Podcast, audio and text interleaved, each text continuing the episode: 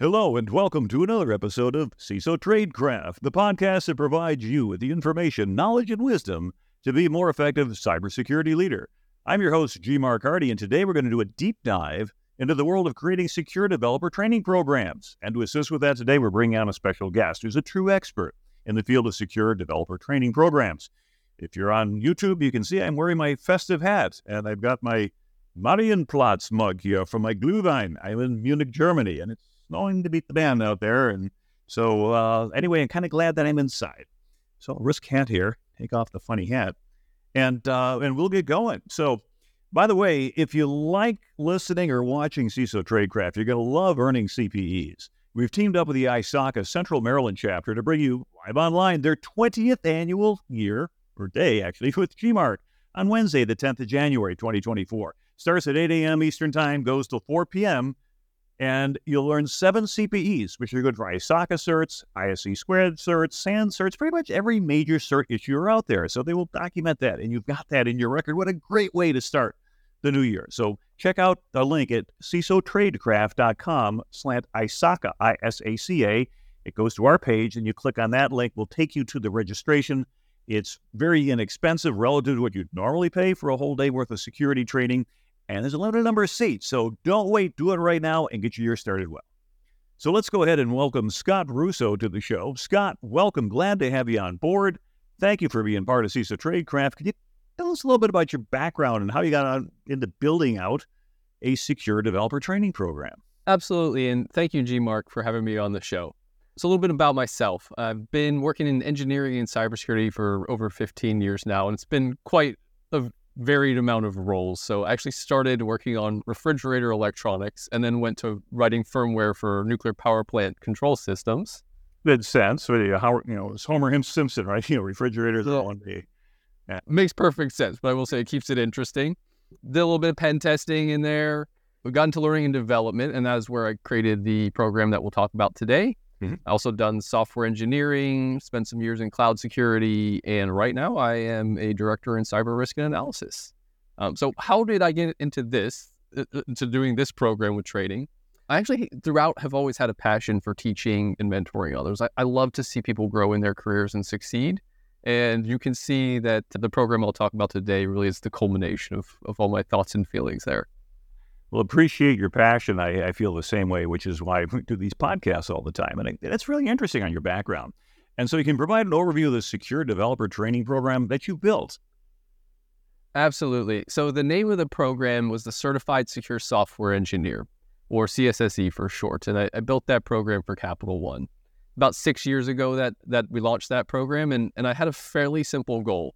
So I wanted to change the nature of how developers engage with secure coding training.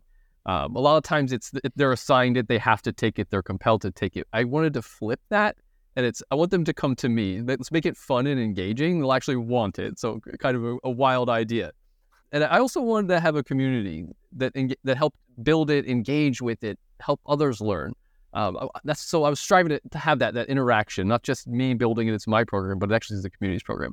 Um, and there were a few things I did to to make that program and meet those objectives. So we had things like hands-on training with hacking exercises. That's that's very key. I had multiple tiers that got progressively more challenging. Uh, there were cert- there were certifications that started with certified, right? Um, and then other ways to celebrate achievement for for those as they engage with the program in different ways. Uh, the other thing is it did start voluntary, so that was that was a cool part. I, I did achieve the goal initially. I got to a thousand folks who actually engaged without being told you must do it. Um, however, it did flip a few years in where the CIO declared this is a great program. I'd like everybody to do it. Should be part of the new hire training. So, yep. At the end of the day, it now is required, but I still like to think the spirit is there.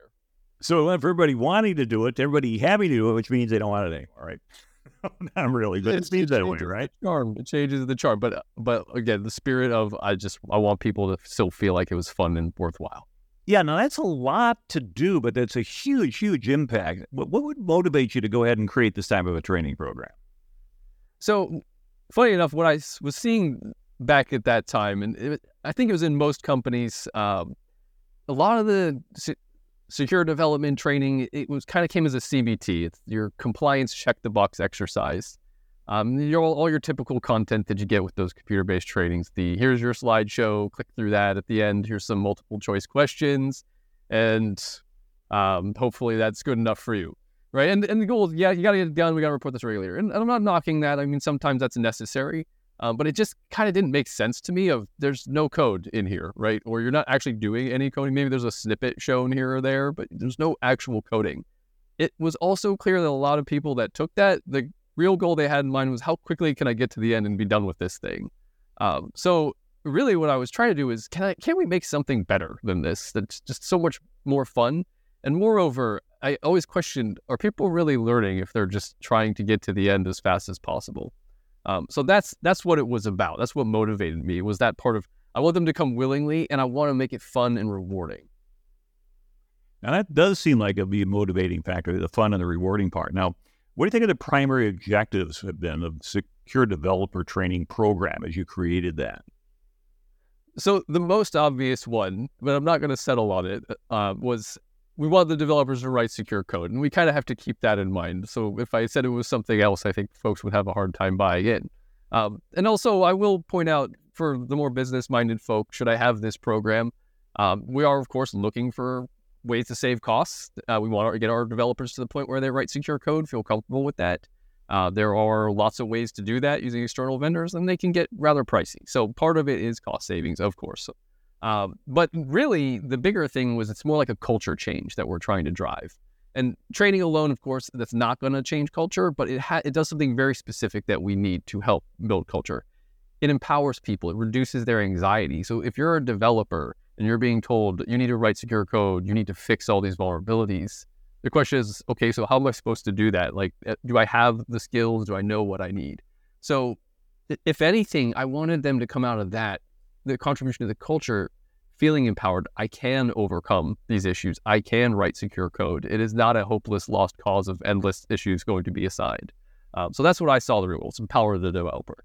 Yeah, I like that. Now, now one of the things that people sometimes get stuck on is the term secure developer, because obviously 100% secure development seems like an impossible task. Because even large corporations that are well funded, been around for years, like Microsoft, spent a ton of money on this and they haven't quite achieved it is there's still vulnerabilities in Microsoft Windows. Now, I'm not knocking them because it's, what, 50 million plus lines of code and, and things like that. But in this context of your program, how do you define the term secure developer? Yeah, I'm glad you asked that. So, first off, there is no silver bullet, right? The I want to be 100% secure. What does that mean? And is that achievable? The answer is absolutely not. And funny enough, part of the training that we gave for it even went over that point that there is no silver bullet. You we you're going to do your best, but obviously people make mistakes. Um, so how do I really define it then? So our developers have this constant onslaught of you need to fix this, you need to patch this. Here's a thing that a tool found in your code. Here's something that the pen test found. They have a constant onslaught coming their way of fix this, fix that, um, and that can be quite overwhelming. I'm not expecting them to get to the point of perfection. You never make a flaw, everything is patched in advance. How would you even get there in reality? But what I want to do is get them to the point where they feel the burden on them has been lessened. They're making less mistakes. When they get assigned something, it's really, oh, yeah, I know what to do with that. Here, fix this fast, done, no problem. Um, that's what it's all about. And creating that community of volunteer expert, that's also important, right? Because it's the concept of many hands make light work. If it's always the cybersecurity department will tell me what to fix and how, now you've got this whole I have to go ask them, they have to explain it, and we're going to go back and forth. Did I do it right? But if we all have this knowledge of what what to do and how to do it, uh, we're all working towards that same goal. That burden becomes lesser and lesser. So it's not someone who makes no mistakes, and and don't make that your metric for how you measure your program. Mm-hmm. Um, it's more like we get them to the, the the right skills so that it's so much less of a burden to them. Well, that sounds good. Now, that's really good definition, I think, of what a secure developer program entails. So you're not perfection, but you're able to go ahead and make things happen faster. If you find some issues, you can uh, avoid major errors and fix them quickly when they do occur. So, and they also, I think, as you said, they're going to guide others as they go through their careers. So, uh, for your program, what skills and knowledge areas does you does it cover that would enable that type of a developer? Yeah, so it's there are multiple tiers, and where I wanted to start was let's get the baseline in place, straight to the secure coding, align to the OWASP top ten. That's the first tier, right? Like we just we all need to speak the same language, have a general. State. How does a SQL injection look like? How do I avoid that? Um, so so that's where we start. Uh, but then we have more tiers. So you get into more complex coding issues. Some of the security uh, vulnerabilities that maybe are less more esoteric, more challenging to address. Um, and then even begin introducing at the advanced tiers some of those broader topics that we might have, something like threat modeling, or maybe um, how do you deal with infrastructure as code and what's the security look like there. So we can branch out a little bit as it goes on. Uh, but where I wanted to start was what's the very base? What's the the new college hire that we just brought in? Like, what is the very baseline? I just first first things first. What is the basic secure coding issues that come up and how to address them? Hmm. So, who would have to take this type of training program? Is it just the software developers? Is it going to be the administrators of applications? Is it anybody who builds an Excel macro? Uh, what would you recommend? How do you scope this out? So, for the program I built, my focus was primarily meant for the software developers and particularly those building web apps. Um, and why was that? That's because it was the most common form of software being developed at the company. So, let's get the maximum bang for the buck for the program we're going to build. Um, I don't want to discount, though, there are others building different things, similar things, supporting the software that likely need some form of training. Uh, but definitely want to make sure I, I, was giving the right value and needed to have the right target audience for that. Uh, now, it does get interesting because big company, lots of different programming languages, frameworks. So, how do you get coverage? I know we'll, we'll chat about that as we go on. Uh, but yeah, they, they, can get quite complicated how to scope that and, and who are the right people. Uh, but I also had to consider a few other uh, roles to include that, that really would drive value, right? So I mentioned maybe there's some interaction with the cyber folks. We need to speak the same language. We have to have the same understanding. Um, so we did target them as well. Thought about how they might engage. Look at things like, hey, a lot of them write Python, so maybe we can show them how it might manifest in things they know. Maybe even give them pseudocode. We want to hit a little bit more than just the developers, but think about their whole experience and what will it take to lessen that burden and the interactions. Um, but like like I said at the beginning, I think the first thing you got to do is look at who who makes sense to train in your company. I, I can't imagine it's the same everywhere. Uh, where your biggest risks lie, then you can start to hone that in and, and, and get the right group. Hmm. Now, one of the things I've found is we kind of need to understand the effectiveness of any training program. For example, take a quiz on the material, you teach it in the class, you teach it just before the class is taught and then you get a baseline understanding. This is what people know. Then you teach the materials to the people in the class, and then afterwards you get quiz at the end. And if you can show that the scores went up by contrasting the before and after quizzes, then you can say that this improved understanding and it was a direct result from the training. Now, how would you assess the current security knowledge of participants before they start in the program? You actually you hit the nail right on the head with my favorite way to do it. The pre-test and the post-test. It really gives you a lot of data to show you how they progressed. Um, it lets me gauge effectiveness. Is the course actually working? Uh, we'll talk about more metrics of how to delve and did it actually deliver some result to lessen the time it takes to reduce code and how did I go about that? But ultimately, pre and post test was key. Um, the other benefit of doing that is it lets some people test out right away, right? So if I take the pre-test and like, wow, I actually got 100%, maybe, 90%, maybe I don't need to go take a four-hour course to learn the OWASP top 10 to get that first tier. Um, so it did have some benefits, and, and on the on the flip side, for the folks who maybe they're new to this, uh, they're struggling a little bit, we can even give them some specifics out of the pretest of like these are things you should focus on. Here's some additional training if you're struggling with the concept. Um, so that was very helpful for us to set up folks for success and actually see how they progressed. Um, I will say there is something you must do. So if you want to do pre post tests and you're building a program like this, you got to have a big enough question bank. Um, because what I don't want to be doing is measuring did you memorize the test the test questions from the pre-test and then just regurgitate them. So you've got to think the bank has to be big enough to use that mechanism. Um, if not, you may look at other other ways to measure where they are and where they are after. But ultimately, uh, got to make sure you get that that big enough test question bank to support doing that.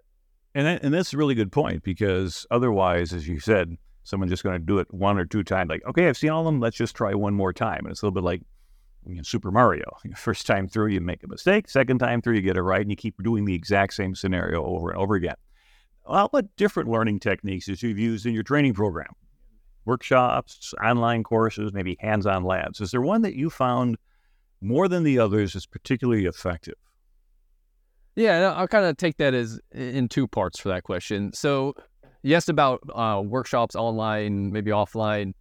That's one of my first considerations. And when I launched the program, I actually started with self paced options. Why did I do that? Because I had to prove the program value, build a team, and doing a lot of in person instruction was going to be very challenging for, for what was essentially a three person team.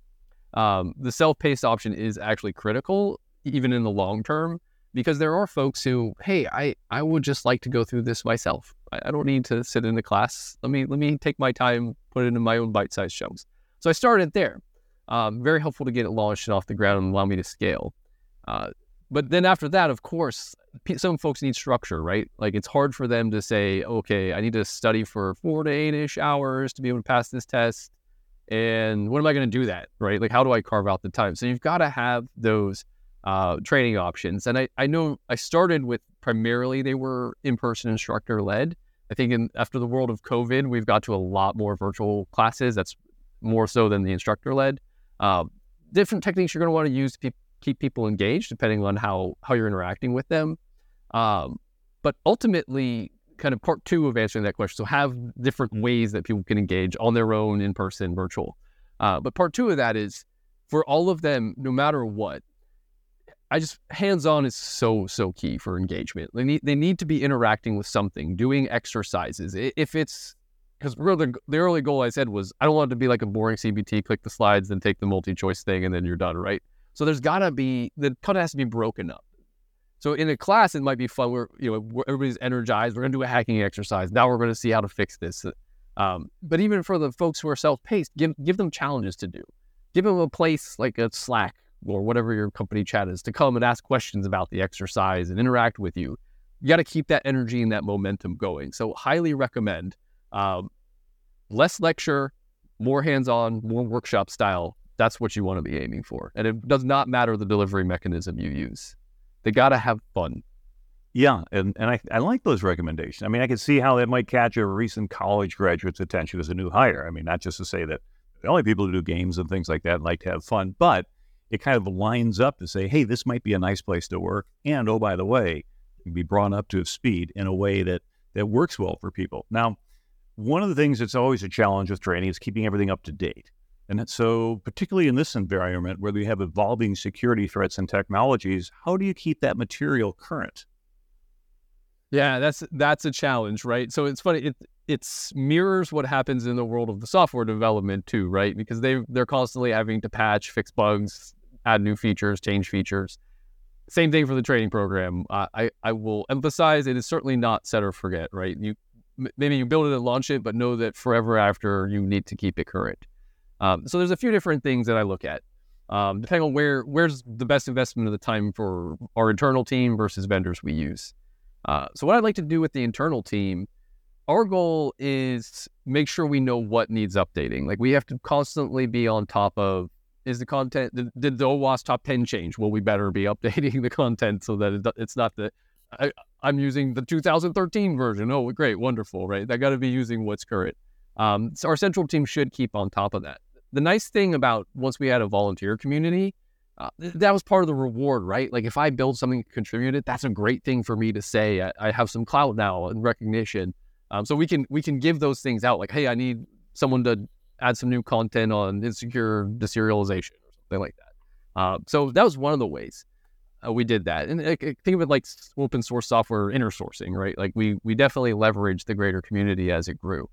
Um, but there's one other thing to think about, right? There's certain materials that maybe it doesn't make sense to maintain on one's own, right? Like we don't need to reinvent the wheel on how do you explain the OWASP top 10.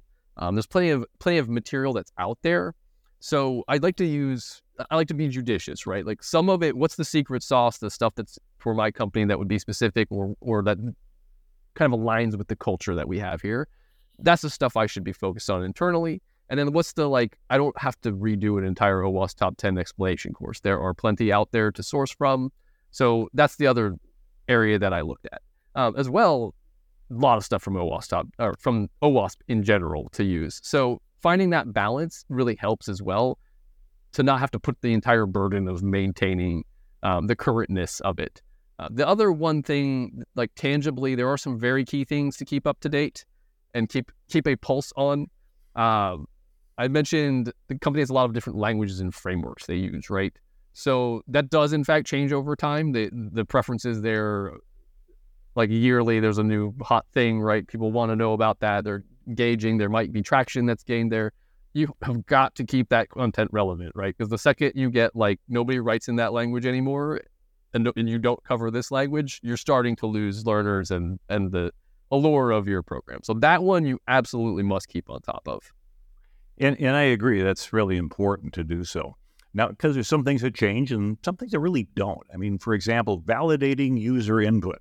It's got to be a key protection mechanism for really any app because um, that never really changes. You can't trust users to only put in valid input. They're going to screw around if they can. If they're malicious, they'll really screw around. But sometimes just errors can go ahead and be interpreted incorrectly. So we have to sanitize it. We have to ensure they're not putting in single quotes to create a SQL injection attack or something else like that, or directory traversal. I mean, all kinds of stuff we can come up with. But can you describe any real world security incidents that your training program has actually helped to prevent or, or mitigate?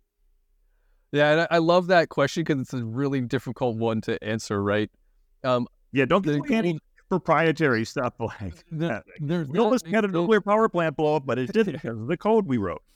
Yeah, we're not we're not going to talk about that. But anyway, um, so yeah, it, what I would have loved and always strived for, but was just seemingly out of touch to be able to really share widely, is connecting the train directly to someone didn't make this mistake and thus we prevented this attack. But it's kind of difficult because of that. Well, how did you know that they didn't make the mistake because of your training or that they were going to make it in the first And that's so, the entire cybersecurity budget argument in about one sentence. Every time, right? But actually, there was some good ways to do it and bring in the real world, even if I'm not going to say I specifically stopped this attack, right?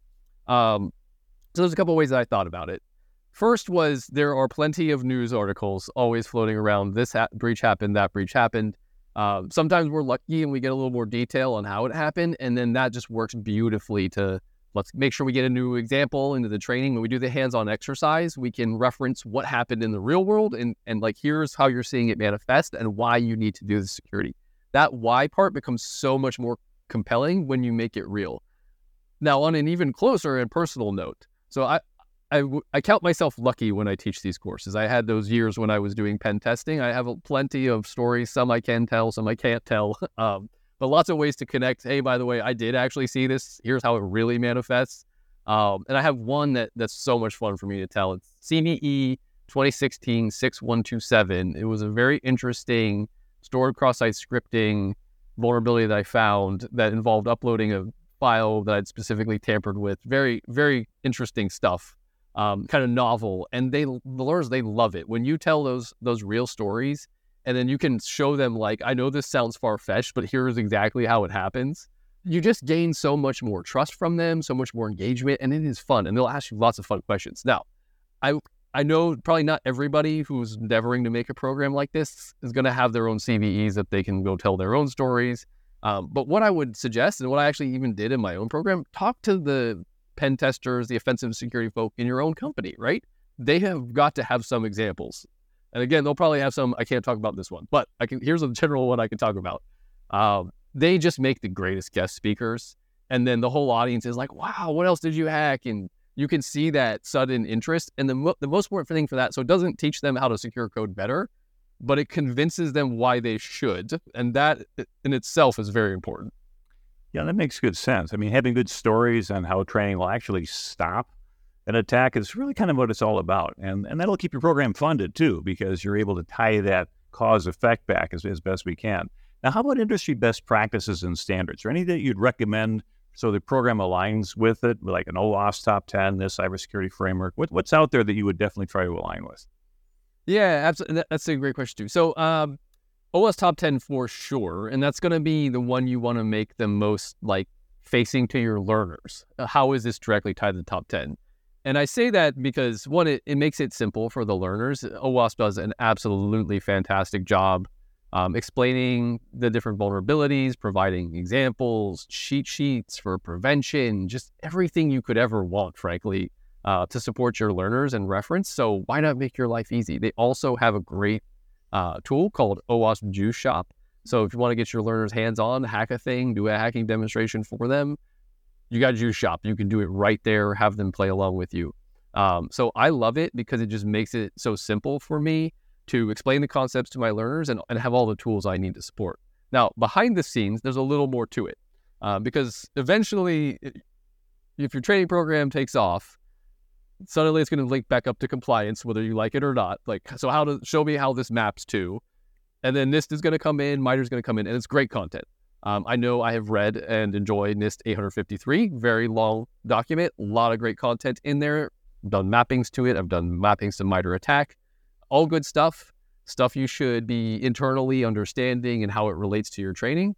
Um, but probably not the thing you want to put in front of your learner. I would absolutely not ask my learners go read NIST 853 because that would go right back to the oops, I've lost you because I just made you delve into more into my world than you probably wanted to. So balanced. I guess what I'm saying is use OWASP top 10, but anticipate the fact you're going to be asked about the rest of the standards and where they align and do use them. They're they're quite useful.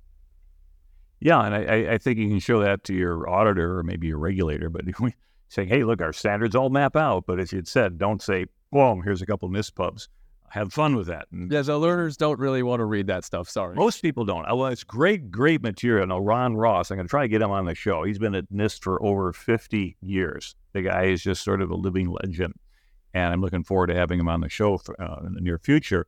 Uh, but he's been over there. But, you know, let me, let's not digress. Let's, let's focus with your program, okay? Because those are great standards. And overall, then, if somebody is going to get into your training program, how long is it going to take from when they start to when they're completed?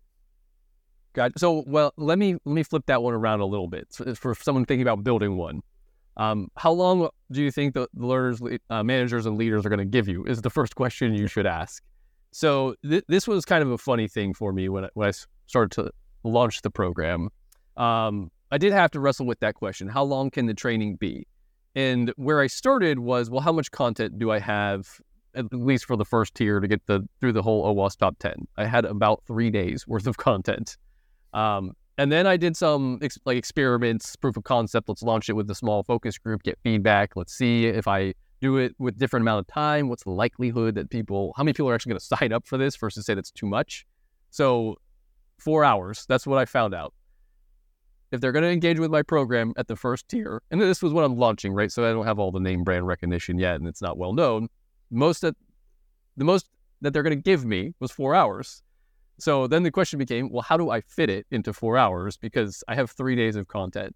And that is actually what drove me uh, to make that tiering that I mentioned earlier. I had to split it out. So, okay, I absolutely cannot hit the whole OWASP top 10 in four hours, but what can I get? Can I get some basics down, the injection, the cross site scripting, the kind of stuff? And then my goal was make it like, well, that was great. I actually want to keep going. Um, so that's actually what I did was the hook had to be four hours because that is literally the amount that I was able to get for people to commit voluntarily to come to my program. Um, but don't get me wrong, I very well was aware that's like the first milestone of the accomplishments. We got to tier this out because if I stop there, I won't have fully addressed the the needs here. Yeah, so progressive learning, instead of playing it at 6x, going really, really fast, uh, make it sound like a used car salesman. But when I think about this type of training, there's probably some things, if, if you're going to be a trainer, you're going to need to buy, right? And so, what type of resources uh, do you buy and then provide to the participants during training? You have to buy tools, you have to buy software, you have to buy manuals and things like that. What do you, what do you need? So, you can really go quite low cost initially. Uh, in the launch and in the training and, getting people hands on. Uh, I, I mentioned OWASP Juice Shop. So that was by far my favorite way to get people to interact and to actually do the hacking exercises, it, it costs you nothing. Um, what I would do was have all my learners set that up on their laptops in a container, and then they can follow along with me, do exercises. We can peer into that code. Um, so you can actually go fairly cost, let's call it very cost effective if you need to. And, and maybe that's important in early days. Prove the value before you get the budget sometimes will happen, right? So uh, there is actually a lot that you can do. Um, the other thing that I would highly recommend so I mentioned like don't go reinvent basics of OWASP top 10 beginners course, right? Don't reinvent that. That's you will spend more time you'll spend more money in your time doing that than you would to just find one. But what I would imagine uh, for a lot of the learners endeavoring to make a program like this, your company probably has some learnings that they offer like a generic learning environment. Maybe it's Udemy or something. I don't know, but uh, they probably have something, right? More than likely, in there is already a course on the OWASP top 10. Start there as well. So, because that's something, maybe you're not using that in the course, but maybe that's like the, hey, if you need more before you start, here's a good resource that can explain it to you. It's not free, right? Like the company's paying for it. But from my point of view and my program's budget, that was a free resource that I had available to me. So a lot of it started there. Now, the thing that I really needed to buy, I mentioned you've got to have an updated bank of test questions. And it has to have enough questions that your folks are just memorizing from the pretest. Uh, that is surprisingly expensive to develop on one's own. Having a, a good, effective question text bank, keeping it updated and rotating enough um, could take a lot of time to build. And again, time translating into money. Uh, so that one is one I would recommend source from a vendor. It, it is worthwhile at the end of the day. The costs are going to vary depending on what, what vendor you use, but to me, that was a no brainer. It's economies of scale thing. I'm never going to, alone with my small team, am I going to keep a test bank across multiple languages and frameworks that's up to date? Or is it worth it just to pay the per seat cost? And that's where we're going to go to do our exercises. So that, that's one thing to think about. Um, because truly, if you, you could punt that and put that part in the slides, but then I would question, did you actually make it better than the CBT that probably did the same thing? Uh, so th- that's that's worthwhile to me to where to make the investment. But don't get me wrong, there is a lot one can do without having to spend from your budget first.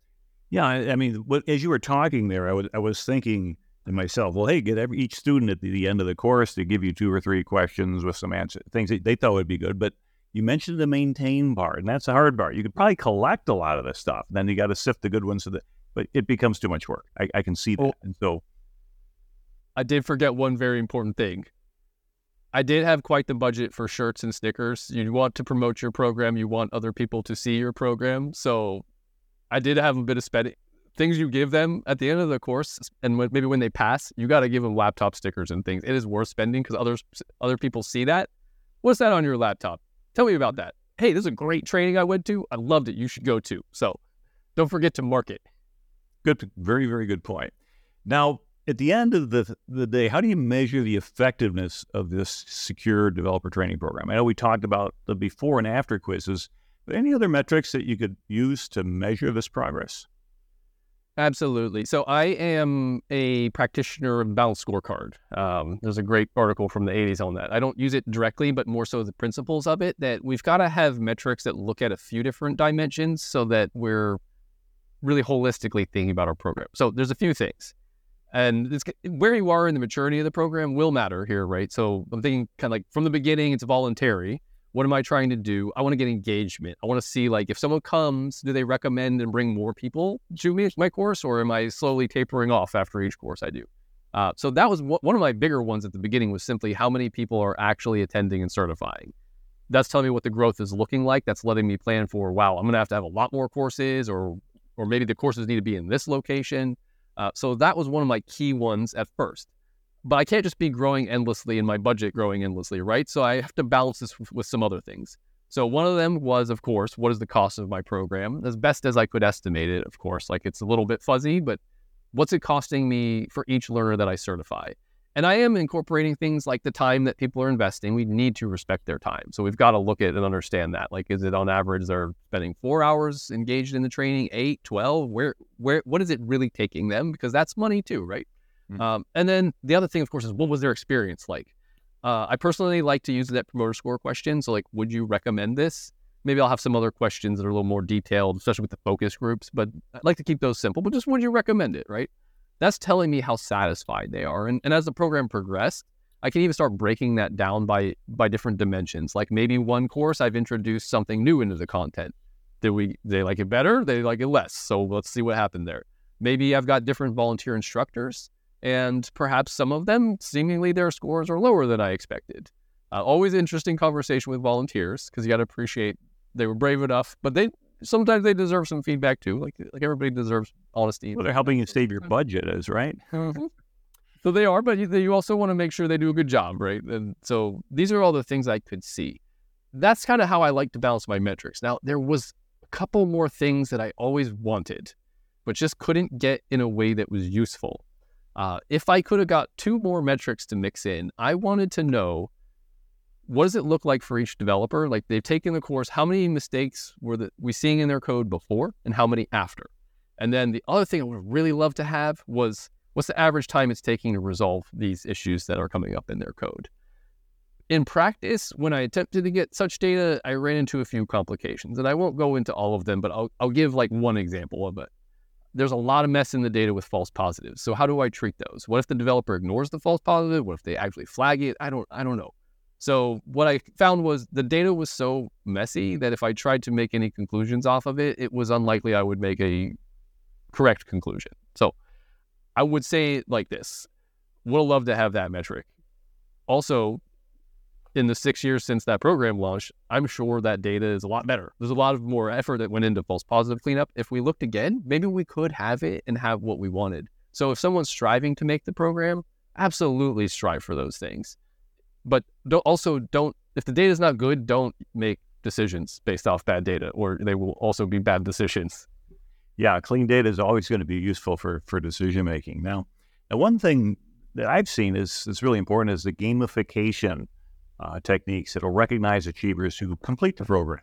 Okay, there's game based learning, there's gamification, there's a couple other terms that are used out there. But what certifications or credentials can participants earn by going through your program?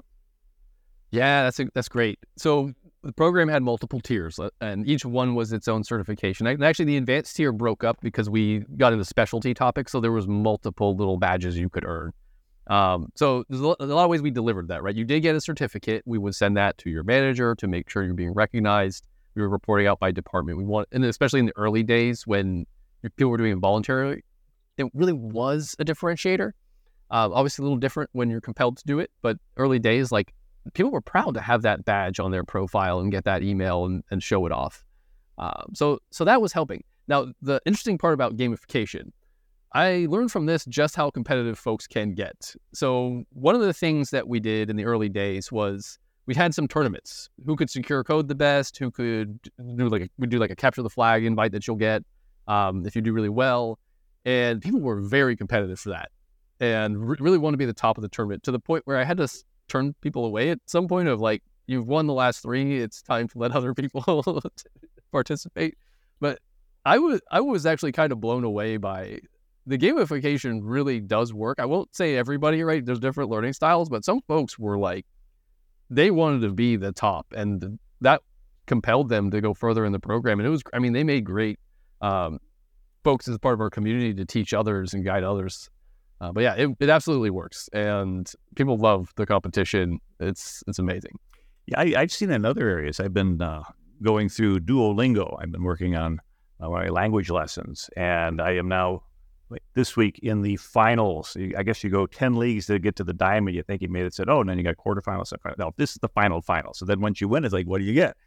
Oh, you get some gems for the game. I mean, nobody comes to your house. The president doesn't decorate you. You don't end up with big confetti or whatever. But it's that competitive spirit to say, hey, do you mean? I got six hours ago and this guy's 100 points. Yeah, I can catch up with that. Things such as that. So you stimulate that natural uh, type of uh, competitiveness as long as it doesn't become obsessive. Okay, uh, then you can spend too much time on almost anything. But I think, in general, the mindset of being able to go after that competitive nature is a winner, uh, and adding that games in, in just a you know friendly way. We don't want people getting into fistfights and things like that. But it also be nice when you talk about getting the certification and getting that those little letters. You know, put that on your resume and your year-end performance reviews, and just say, "Hey, look what I've accomplished." Now, not everybody comes in the door at the same starting point. As you said, some people you might go ahead and give them a pretest and said, yeah, you're good. Don't worry about this. But other people are like brand new. So how do you go ahead and tailor this training experience to these different levels? A beginner, maybe somebody who's intermediate, or maybe that advanced person who still has something to learn. So it's kind of funny because I mentioned why the tiering came about, which was actually to solve my how do I crunch this into the time that I'm going to be able to get from folks. Um, but it thankfully also provided part of the answer to the question you just asked, right? Because given there were multiple tiers, I could actually have different entry points for folks. Um, there was one other thing. So I'm also double dipping with the, we had the pre and the post test, right? So that these two things came together to help me solve that problem. Um, I, so I got metrics and all of that out of that. That was all great, right? But what I also got was when people scored so well on the pretest, I basically just said, okay, cool, take the real test, pass. Let's get you to the next tier right away. Skip skip the beginner training, skip the intro training, just go right to the next tier. Uh, so I could accelerate people through it. In general, we also we also didn't say you have to get the earlier tiers to start in advanced content. Like if you really want to go learn right now about infrastructure as code, and that's your thing. Maybe you don't, maybe you aren't actually doing software development in the traditional web app sense. You you're allowed to do that too. So we let people enter in different ways. And and let's not discount there. You know, there's one other path. So I could also handle the situation. There, you know, there are going to be folks that like they don't, they've never seen the OWASP top ten before. It's getting rarer. It's definitely taught in college for the software engineers now. Uh, but you know, some of them, it's like I really don't have the background. I don't know what is a what is a CSRF. Help me here.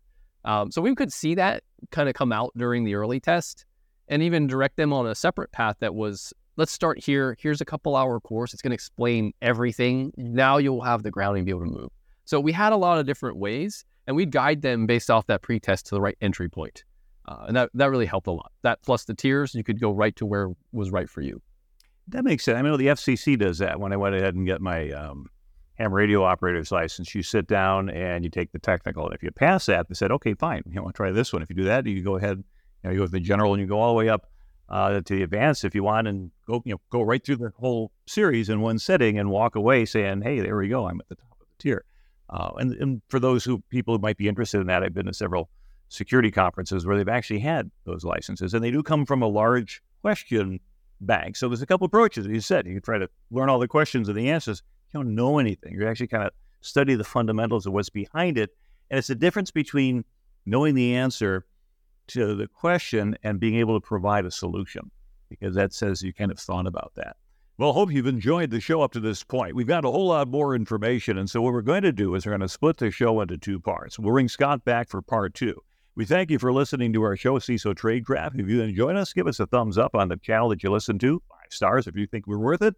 Uh, follow us on YouTube or LinkedIn. We got more information for you out there on LinkedIn.